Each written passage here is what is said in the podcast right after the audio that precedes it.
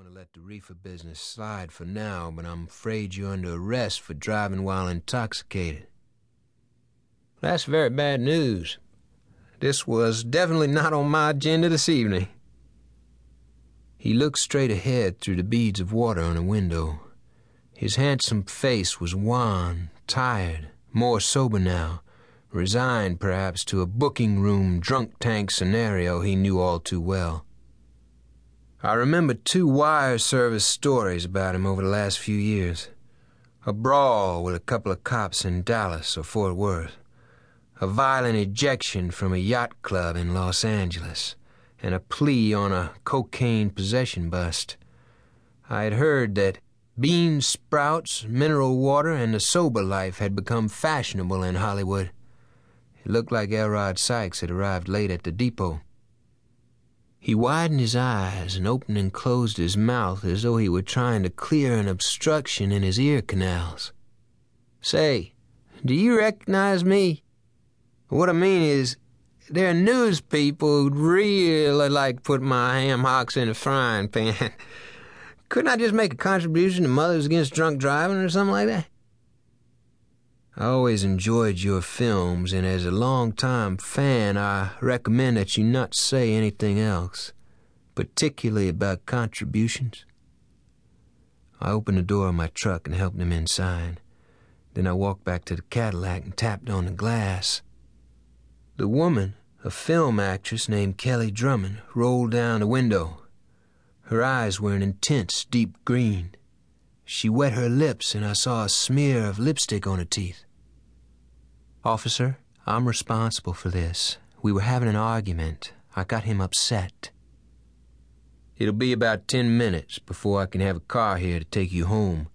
I suggest you lock the automobile and stay where you are, Miss Drummond. Wow. I mean, it's not like we hurt anybody.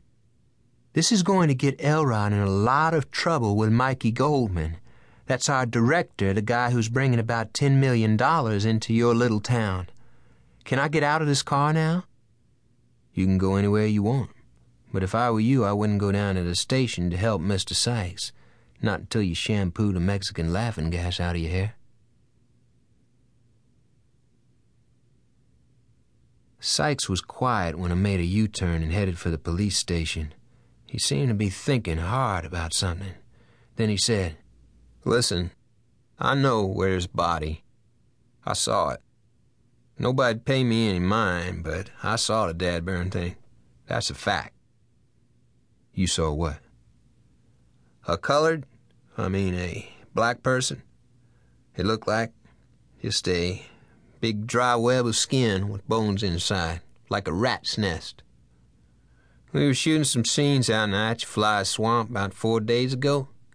I wandered back in some willows to take a leak and saw it sticking out of a sandbar. And you didn't bother to report it until now? I told Mikey. He says probably bones washed out of an Indian burial ground. But a lot of people don't believe me when I tell them I see things. I'm sorry, I didn't get your name. Dave Robicheaux. Well, you see, Mr. Robicheaux, a lot of people don't believe me when I tell them I see things. But the truth is, I see things all the time, like shadows moving around behind a veil. In my family, we call it touched. When I was a little boy, my grandpa told me, Son, the Lord done touched you. He gave you a third eye to see things that other people can't. But it's a gift from the Lord and you mustn't ever use it otherwise. I haven't ever misused a gift either, Mr. Robicheaux, even though I've done a lot of other things I'm not proud of. So, I don't care if people think I've lasered my head with too many recreational chemicals or not. I see. He was quiet again until we were almost to the jail. But if that was an Indian washed out of a barrel man instead of a colored man, I wonder what he was doing with a chain wrapped around him. I slowed the truck and pulled to the curb a half block from the station. Say that again. It was a rusted chain. I mean, with